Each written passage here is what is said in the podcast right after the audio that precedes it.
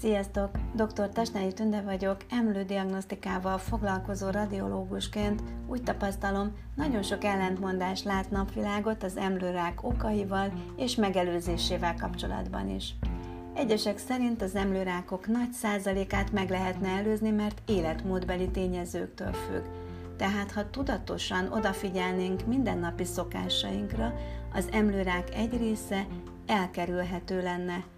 Ebből nyilván az is következik, mindennapi választásunk, hogy megőrizzük mellünk egészségét, de, és ez egy nagyon fontos de itt, nehéz eldönteni, kinek, illetve milyen információnak lehet és kell hinni.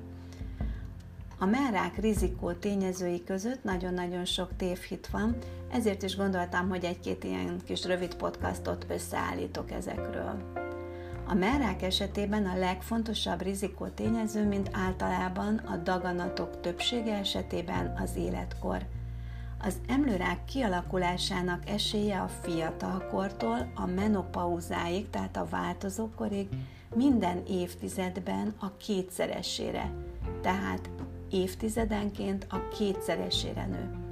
35 éves kor alatt, tehát fiatalkorban a betegség előfordulása nagyon ritka, de nak valószínűsége sajnos nem nulla.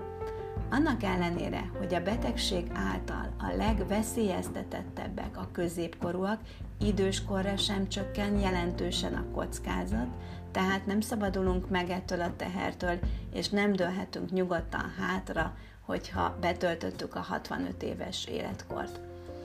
Azt is szem előtt kell tartani, hogy az összes emlőrákos eset 25%-a, tehát a negyede 50 éven aluli nőkben alakul ki, és sajnos az esetükben magasabb a halálozás aránya is. A fogamzásgátló tabletták emlőrákot okoznak. Az orvosok szerint nincs elegendő bizonyíték ahhoz, hogy az emlőrák elkerülése érdekében abba hagyják a nők a fogamzásgátló gyógyszerek szedését. Bár a 90-es években még azt mutatták ki a tanulmányok, hogy a fogamzásgátlót szedők esetében valamivel nagyobb a kockázat, a szakértők hangsúlyozzák, hogy a mai fogamzásgátló készítmények összetétele sokat változott, a többségük már szerencsére sokkal kevesebb hormont tartalmaz. A fogamzásgátlóval összefüggő emlőrák kockázat ráadásul az etnikumtól és az életkortól is függhet, így minden nő esetében más és más lehet. A dezodorok és izzadásgátlók emlőrákot okoznak. Ez az egyik téma, amely körül talán a legtöbb tévhit kering, az interneten is sok ilyen olvasható. Ha valaki kerüli ezeket a pipereholmikat, attól még nem szünteti meg az emlőrák kockázatát, ebben biztosak lehetünk. 2002-ben a Hutchinson Rákutató Központ kimutatása alapján megszületett a publikáció, hogy nincs egyértelmű összefüggés a dezodor és az emlőrák között. Egyesek szerint az izzadásgátlók megakadályozzák a méreganyagok távozását a szervezetből, azok felgyülemlenek a nyirokmirigyben. Ez volt az az elv, ami alapján azt gondolták, hogy ez rákot okozhat, de ez tévhit. A másik vélemény, amire azonban figyelni kell, hogy az izzadásgátlóban levő vegyi anyagok, például az alumínium és a parabének rákkeltők.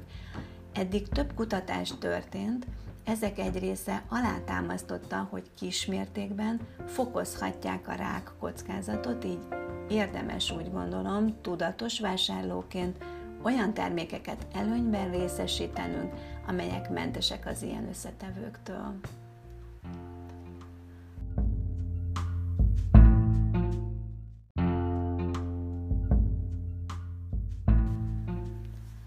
A rendszeres mammográfiai vizsgálatok nem előzik meg és nem is csökkentik az emlőrák kockázatát.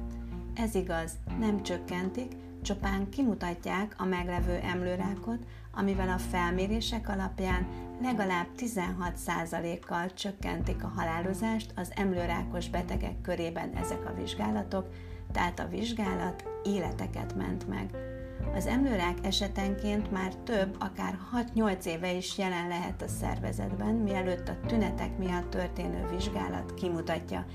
Ezért a korai felismerés szempontjából nagyon fontos, hogy minden nő tünetmentes esetben is évente menjen el szűrésre. A mammográfia emlőrákot okoz. A sugárzás káros hatásainak kockázata eltörpül a korai diagnózis óriási előnye mellett.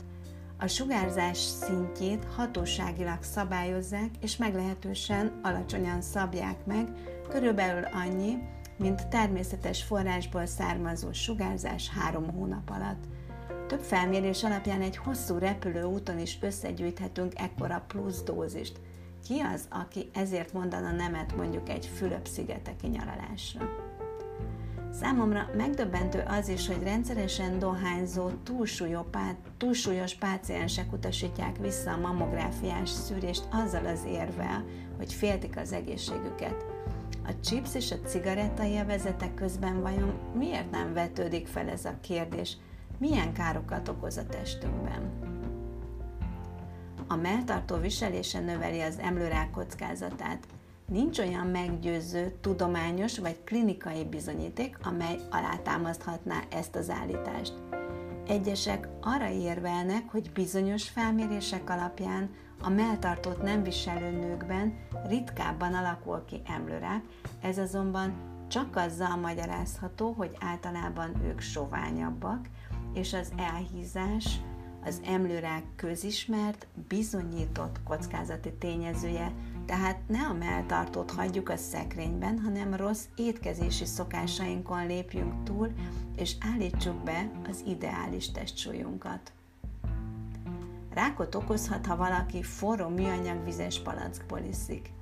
Egyesek cáfolják ennek létjogosultságát, nincs is biztos publikáció erről, legalábbis én nem találtam. Azt azonban nem szabad figyelmen kívül hagyni, hogy néhány kutatás szerint hőhatására bisphenol A szabadulhat fel, amely növelheti a rák kockázatát.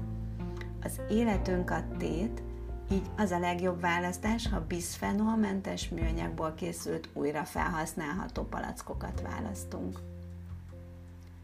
Negatív mammográfia esetén nem kell félnem az emlőráktól. Azért, mert egy mammográfia negatív eredményű lett, attól még később kifejlődhet az emlőrák bárkiben. A jelenlegi irányelvek, amelyek hangsúlyozom nagyszámú statisztikai adatok korrekt elemzéséből születtek meg, ezért javasolnak évenkénti rendszeres vizsgálatot 40 év felett. Erről azonban sajnos sokan elfeledkeznek.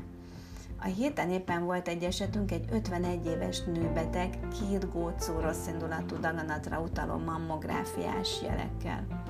Amikor a szűrővizsgálatról kérdeztem óvatosan, lelkesen elmondta, hogy igen, ő volt. Hát megnéztük a számítógépes nyilvántartásban, teljesen igaz, volt szűrésen 4 évvel ezelőtt. Azt hiszem, ez alapján nem kell hangsúlyoznom nektek, hogy az évenkénti szűrő jellegű vizsgálatnak mekkora jelentősége van. Én radiológusként nagyon-nagyon örülök, hogy itt az Oliva Med Magánklinikán Békéscsabán helyben van egy olyan készülék, ami egyrészt rendkívül korszerű, és így nem csak a betegeknek kényelmes, hanem radiológusként is nagyon jó nekem vele dolgozni, mert szép, részletgazdag, pontosan értékelhető felvételek készülhetnek általa. Mielőtt pedig búcsúzom és megköszönöm a figyelmet, a legfontosabb üzenetem, az emlőrákot sajnos nem tudjuk teljesen megelőzni, az egyetlen, amit tehetünk és amit tenni kell, hogy időben felismerjük és kezeljük. Köszönöm, hogy meghallgattatok, szép napot, és hát természetesen jó egészséget nektek!